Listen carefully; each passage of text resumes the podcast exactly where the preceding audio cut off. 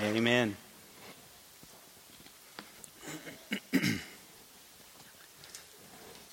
Well, I hope that you all had a great Thanksgiving, as we said earlier. And uh, I'm not sure if we have any thankful MPBC slides or not. If we do, we can put those up. But I'm not sure. We do have a few. All right. We got some more this week, and uh, some folks were able to share a little bit uh, through uh, social media, and that's been a great experience for us this week and, and this whole month, uh, past uh, November, seeing what folks are thankful for and sharing a little testimony that way. And it has been wonderful to take part in that and to see that as well. But we are blessed beyond measure. Amen. We truly are blessed, a blessed people. God has uh, revealed himself to us in so many ways, and, and we're just grateful for all that he has done and all that he continues uh, to do. And so we're grateful for God's blessings. Well, today we're going to begin a Christmas series called The Emotions of Christmas.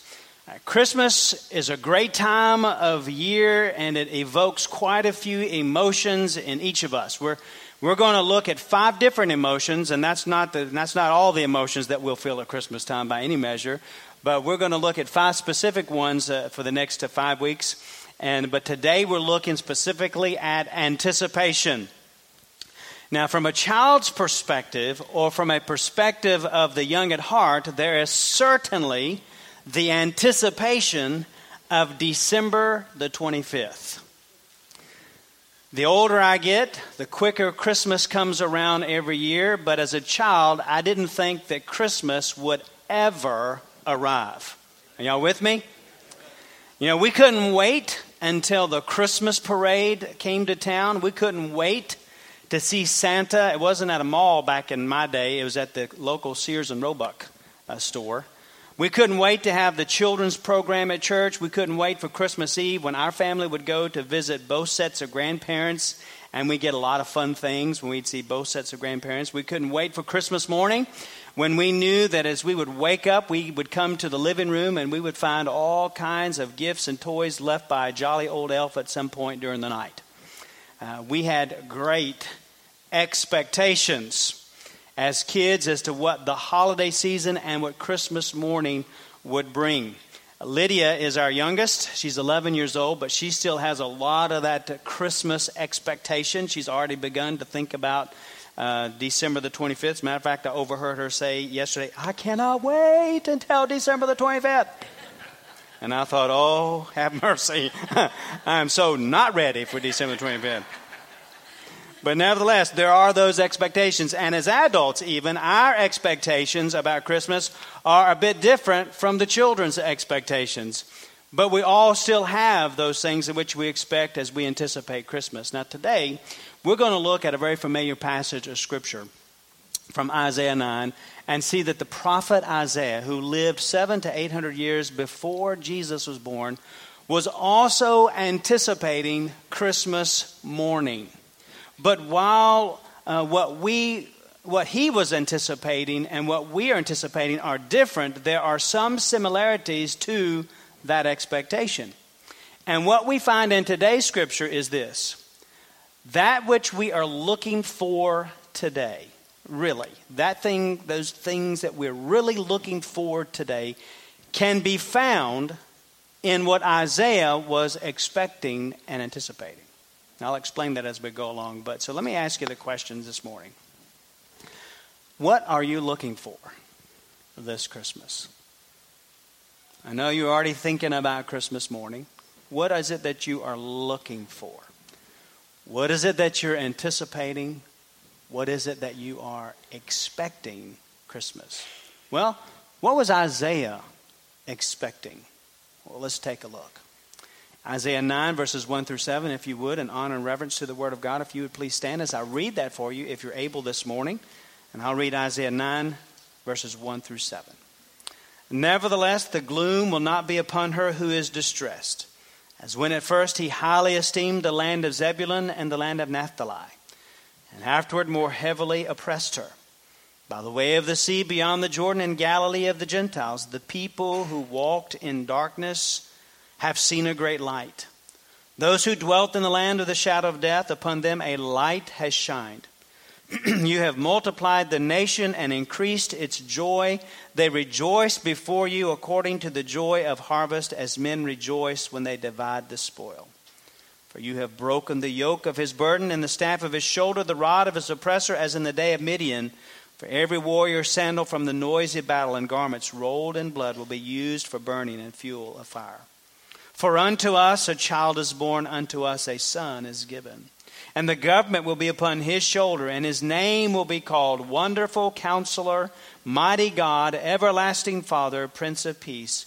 Of the increase of his government and peace there will be no end upon the throne of David and over his kingdom to order it and establish it with judgment and justice from that time forward, even forever.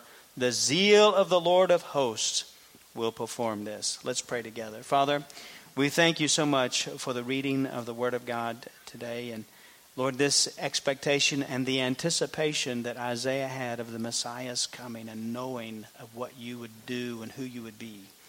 Uh, Lord, and now we can look back and see what has taken place, and Lord, still have some of those same expectations today. But Lord, we pray that you'd help meet the needs of our heart today. Lord, where there needs to be conviction, convict us. Where there needs to be comfort, comfort us. Lord, where there needs to be a calling out, a refreshing of our spirits, a renewal of our faith, revival. Lord, whatever the case may be, if there are those here who don't know Jesus as Lord and Savior, may this be that hour of salvation. And Father, we pray for those of us who do know you that you would just work in our hearts and lives to draw us to the place where you want us to be. Lord, we pray that you would have your way. Lord, the message is not about me, it's not about our church, but it's all about you. We pray that you would have your way in every heart and life, and may your spirit overflow, and may you have your way. May the words of my mouth, meditation of my heart be acceptable in your sight. O Lord, my rock and my redeemer, for it's in Jesus' name we pray.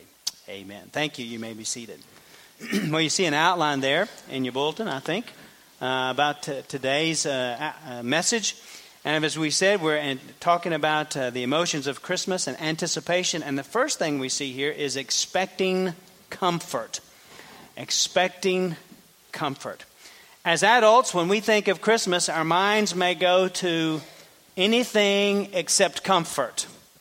Oftentimes, we think about busy malls and shops, uh, empty bank accounts, wrestling with wrapping paper, wrapping paper, and the instruction manual that says, Some assembly required. That does not uh, generate within me a sense of comfort uh, when I see that. But we have to ask, as we think about these things that will take place, why do we do those things? Why do we go to the malls and the shops? Why is it that we uh, spend the money on the gifts? Why is it that we uh, wrestle with the wrapping paper and we do the things that need some assembly required? Why is it? And the reason is, is because we are looking for the end result to be a sense of comfort. We go through all of that and all the things that we'll go through over the next uh, few weeks because we're looking for the end result to be a sense of comfort. We're looking for the comfort of our traditions to be kept. Right? We're looking for the comfort of that feeling of nostalgia, of having our children with us, our grandchildren, our parents, our grandparents, or whatever. And, and we want everything as we come together on that day to be okay. We want to create a sense of excitement and pleasure in our families and our children. We are expecting a day of comfort when everyone gathers and the food is all on time and all delicious and the gifts are all unwrapped with the oohs and the ahs and, and we work hard, work hard all month, if not part of the year, to just create this one day where everything will be okay. Right? That's what we're looking for. Well, believe it or not, the prophet Isaiah is looking for the same thing. He's anticipating a day when everything will be okay. He's anticipating that when everything will be made right, and that day is when the Messiah comes, Christmas. Isaiah, in, in verses 1 through 7, we see Isaiah speaks in what is known as the prophetic perfect, meaning that even though the events are in the future, as Isaiah writes, they are described as if they have already occurred. So it's the prophetic uh, perfect. Isaiah is anticipating Jesus. He is looking for and he's expecting comfort. He is anticipating who the Messiah will be. And we see in our verses here in Isaiah chapter 9 who he is anticipating the Messiah will be, and that he will be, first off, light to the darkness. Look at verse 1. Verses 1 and 2, really, as we'll come to that in a second. But we see verse 1 Nevertheless, the gloom will not be upon her who is distressed, as when at first he lightly esteemed the land of Zebulun and the land of Naphtali, and afterward more heavily oppressed her by way of the sea beyond the Jordan and Galilee of the Gentiles. Now, now if we just look at that at face value, we really don't, we sort of miss what Isaiah is speaking of here. But he is speaking of an area and a people that are overshadowed with darkness. Uh, the land of Zebulun, the land of Naphtali, or the northern portion of Israel.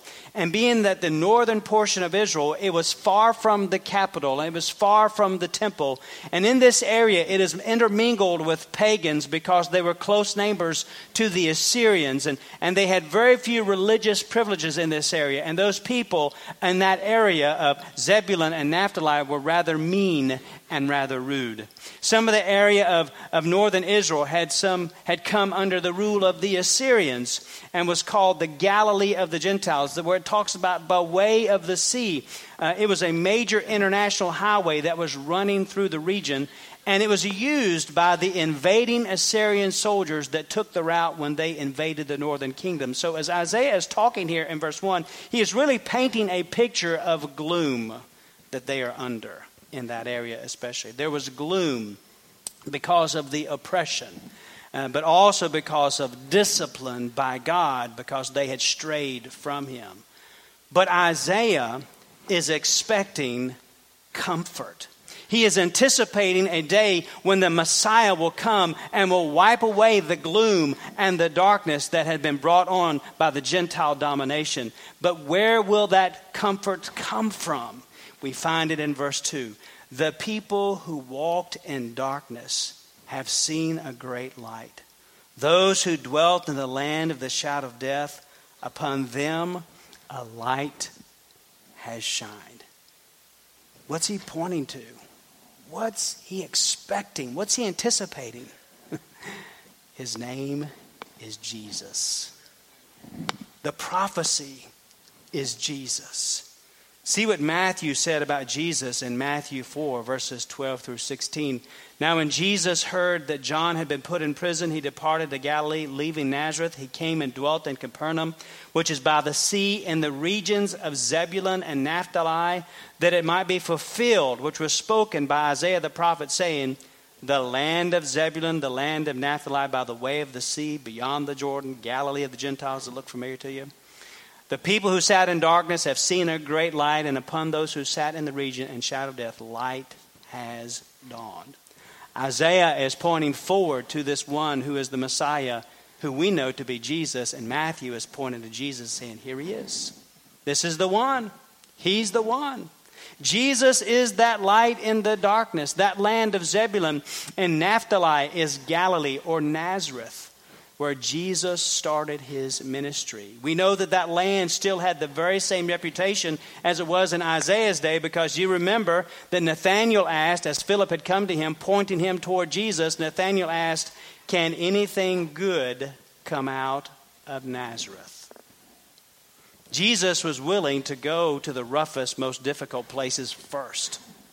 Not only was he born in the lowliest of places, but he began his ministry in the lowliest, most difficult places. He's the one who brings comfort to the soul as he brings light to the darkness. He dispels the gloom by being the light in the darkness. He is the one who points the way, providing the way of salvation, because light brings comfort in darkness. Do you know that for sure? Do you know that? As a child, I stayed with my grandma, Grandma Anthony, who's with the Lord now, but many of my memories as a child are with her. She lived back in the country where there were no lights at nighttime.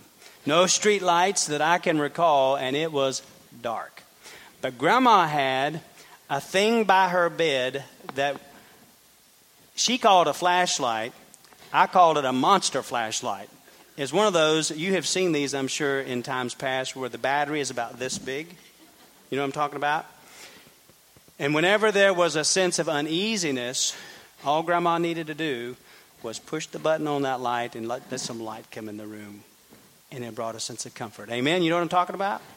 Light can bring comfort in the midst of darkness. Darkness is difficult. It can be very frightening, not knowing what's out there, which way to go, what lies ahead. But we know that Jesus is the one that Isaiah was expecting to bring light in the darkness, and that brings comfort. So we see that he's expecting comfort. It happens with the light, but also he is expecting comfort as the Messiah would bring light in darkness, but also as he would bring joy.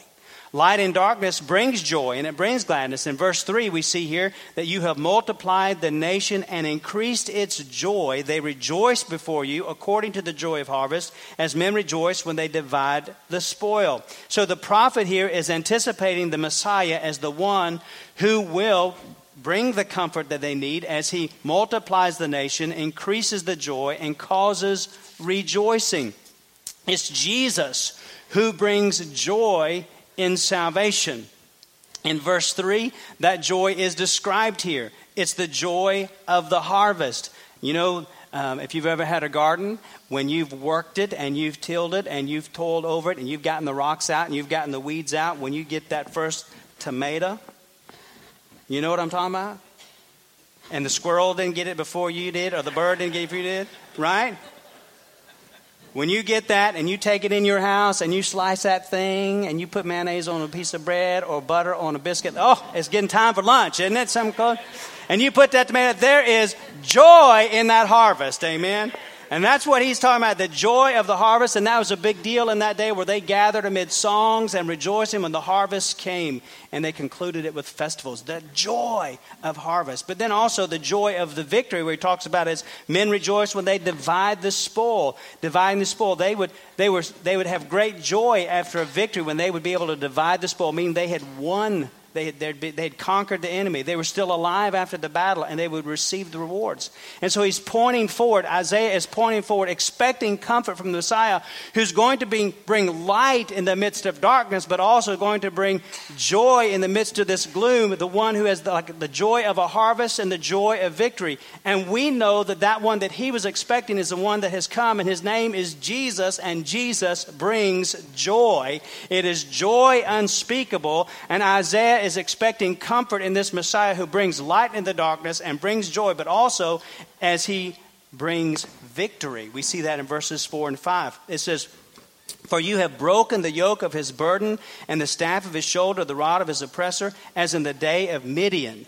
For every warrior sandal from the noisy battle and garments rolled in blood will be used for burning and fuel of fire. Well, they had been, remember that the people here had been in the yoke, under the yoke of bondage, and they had felt the rod of the oppressor. They had been afflicted, but now, as Isaiah is expecting comfort in the Messiah who's to come, there is that hope because the Messiah is the one who is going to bring the victory over the enemy. Now, he talks about there in verse 4 as in the days of Midian. And what is he talking about? As in the days of Midian? Well, it refers back to Gideon, back in Judges, Gideon's battle. If you remember that story, 300 men were fighting the Midianites. And these were God's men. Remember, he had picked those 300 out. So, but then, if you remember, who is it who won the battle? It wasn't Gideon and the men, it was the Lord who actually won the battle. Because the Lord is the one who caused confusion in the camp as Gideon and his men were on the hills with clay pots and torches and trumpets. Not a man went into the camp of the Midianites, but it was God who caused the whole army of the Midianites to cry out, to run, and to flee. And so, what he's saying here is, such will the victory be that it will not be by human hands, but by the power of God. That Jesus will bring the ultimate victory over our enemy Satan. That he will crush Satan's power and sin's penalty by dying on the cross and rising again. This child who is to come, the Messiah, will bring ultimate victory, and that victory brings us comfort. 1 Corinthians 15 57 says, But thanks be to God who gives us the victory through who? Our Lord Jesus Christ. Yes. Isaiah is expecting comfort, saying that the Messiah will bring light and joy and victory. Now, friends, let me just ask you are you expecting comfort this Christmas through the traditions, through the events, through the activities? And those are, there's certainly nothing wrong with all of those things that we're all going to take part in and do this Christmas. But understand something at the get go, okay? This is what we need to understand. Inevitably, not everything will be as you anticipate or expect, right? Something will not go exactly right. The gravy may scorch, the sweater may be too small the toy may be broken within the first 15 minutes, right?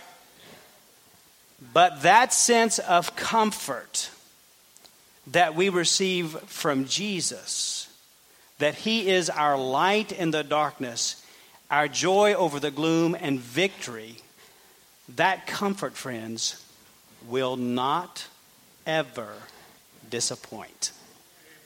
Never disappoint. Jesus never disappoints. Isaiah was expecting comfort. Secondly, he was expecting contentment. He was expecting contentment. Well, at Christmas, we are looking for happiness. We are looking for that which satisfies. We're hoping that we receive that gift that we've been hinting about. We're anticipating those new toys, those new gadgets, those new clothes that we picked out. We're, we're looking for and expecting contentment in things or in family gatherings or an atmosphere of Christmas. And Isaiah also was expecting contentment, and he was pointing toward the Messiah, Jesus, with an anticipation of who he would be and how he would fulfill our greatest desires and meet our every longing, bringing true contentment and satisfaction. In verse 6, it says, as he is, pointing toward that contentment that only the Messiah can bring, he says, For unto us a child is born, unto us a son is given. We see that these are two phrases that describe one person. A child is born and a son is given. That same person is Jesus. We see his humanity and we see his deity. He is born, his humanity. He is given by God the Father, his deity. So he is Emmanuel. He is God with us. He will come as a baby and at the same time he comes as a gift, a son given. We know from Isaiah 7:14 that the Bible tells us, "Therefore the Lord himself will give you a sign Behold, the virgin shall conceive and bear a son, and shall call his name Emmanuel. We know that he is a gift that has been given for God so loved the world, John 3:16, that he gave his only begotten son that whoever believes in him should not perish but have everlasting life. He is the gift given for humanity to have everlasting life. But then Isaiah, and, and speaking about how he's expecting contentment in this Messiah, not only will he be uh, fully human, fully, uh, fully divine, in that he will be a, a, child is born, a son is given, but we see also in verse uh, 6 it says, And the government will be upon his shoulder, and his name will be called Wonderful Counselor. Wonderful counselor. Well, what does that mean? We, we've heard it a lot, a lot of years. What does that mean? Well, wonderful means to be full of wonder or full of awe.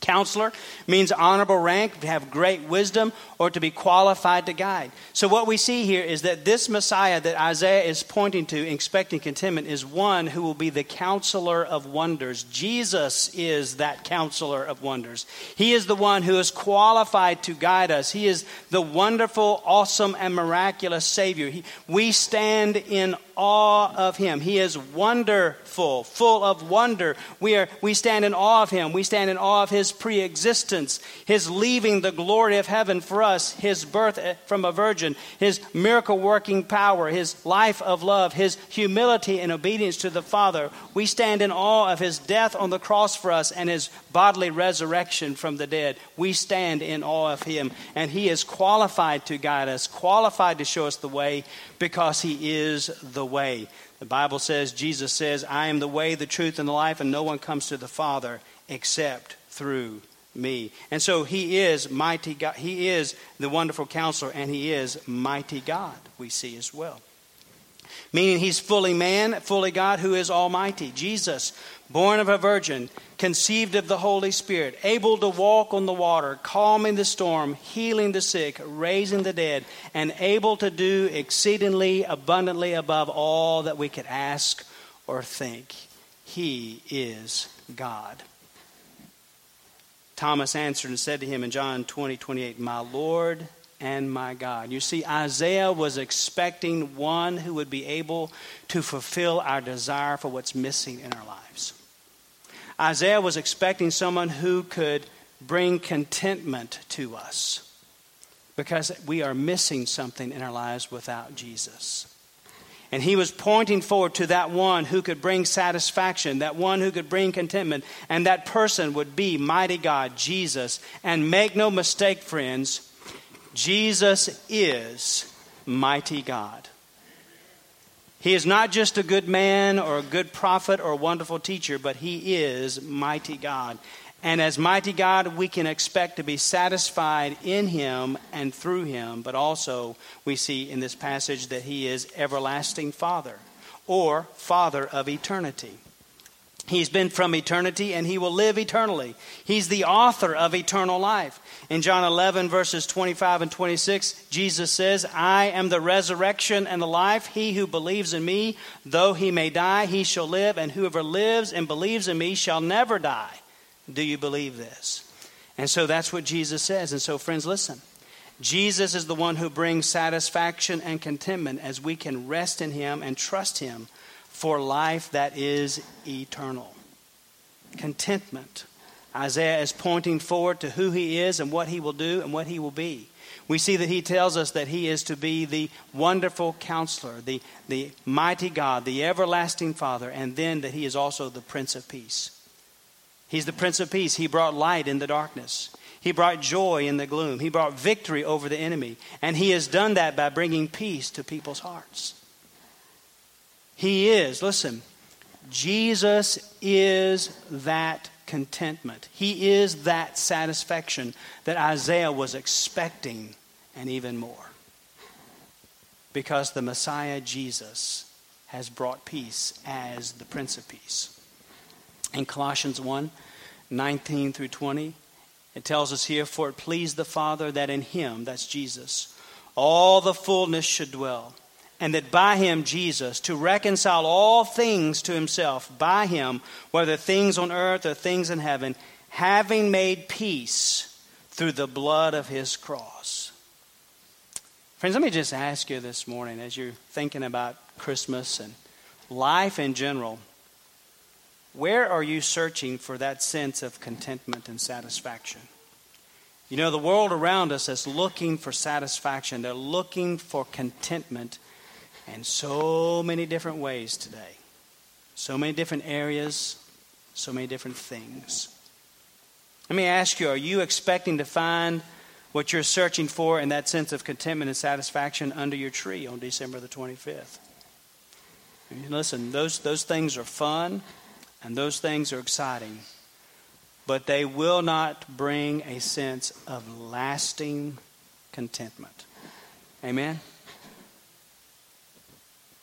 There's never enough stuff to meet our longing. Just as soon as we get that thing which we think we just got to have, it's not long before we're tired of whatever that is and we find something else that we just have to have, right? It never lasts. There's always a desire for more. But hear what God says to us through the word this morning. It is Jesus who meets all of our expectations. And He is the one who is the only one who brings us lasting satisfaction and contentment as we are reconciled to God and are made right through Jesus Christ. He brings that contentment. Isaiah is anticipating Christmas. The Messiah is coming. He's expecting comfort. He's expecting contentment. And thirdly, he's expecting his coming.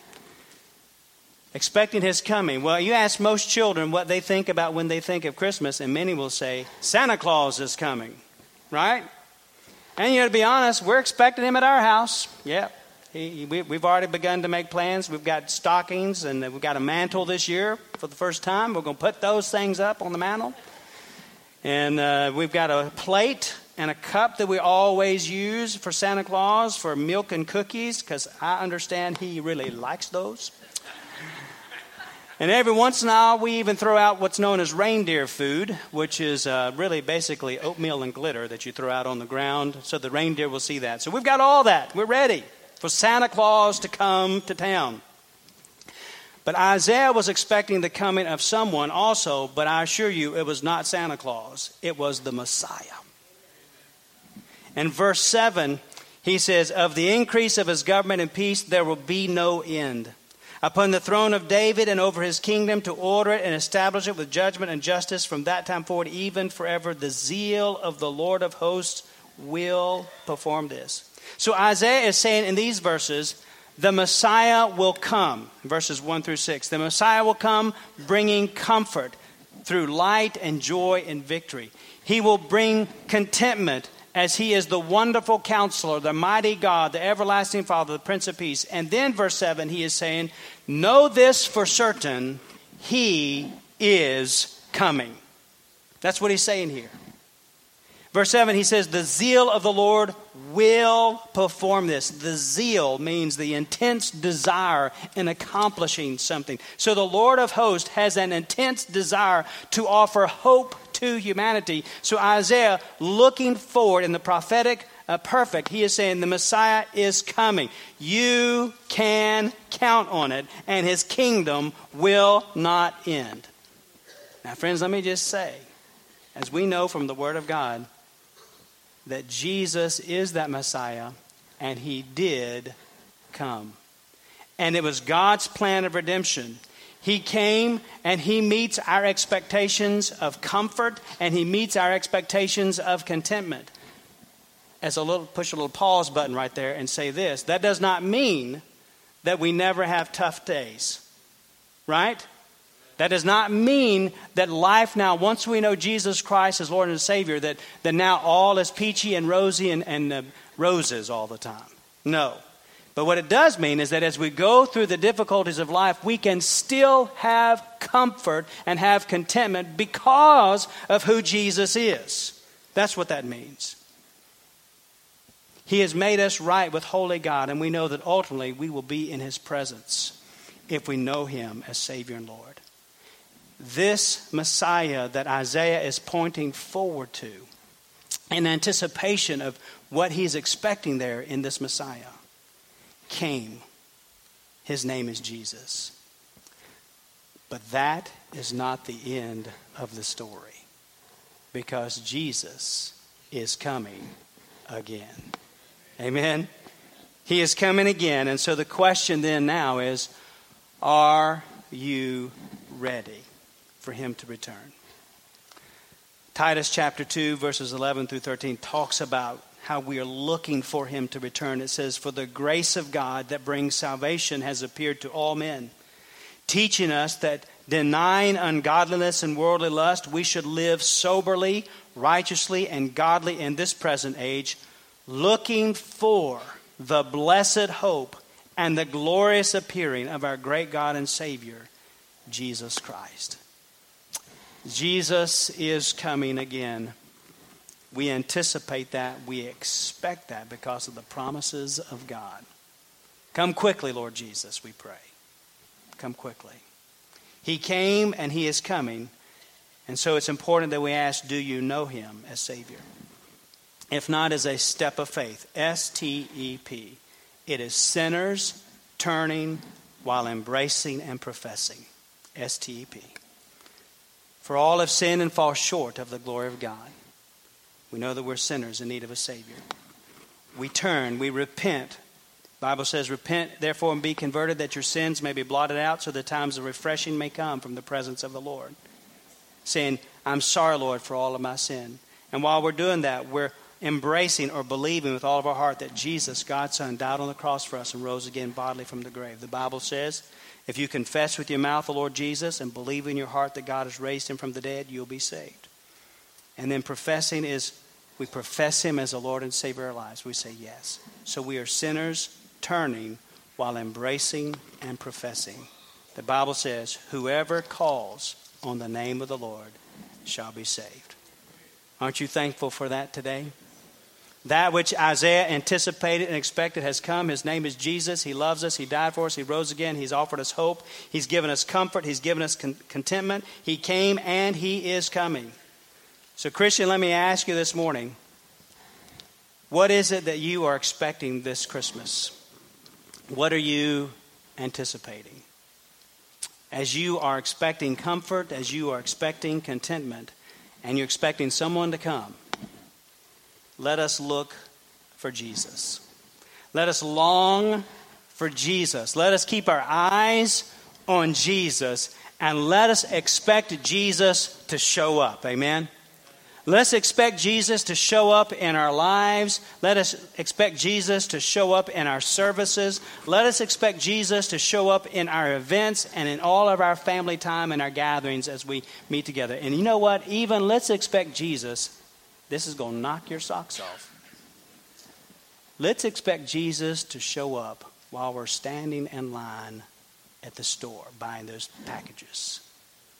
Because he's there and he is worthy to be proclaimed and exalted. Amen? Let's expect Jesus this Christmas. Let's pray together. Father, we thank you for who you are and for what you're doing. And Lord, we confess to you and we repent, Lord, even of how we lose sight of who you are and what you have done. We confess before you, Lord, how we oftentimes are expecting so much less than what you have to offer us because of our traditions and our excitement about a season. And Lord, we thank you for the events that we have and all the things that take place.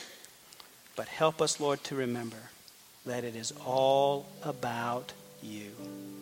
And so, Lord, give us that sense of expectation that wells up from deep within us an expectation of your presence in everything that we do this season, that we may meet people where they are and point them to Jesus.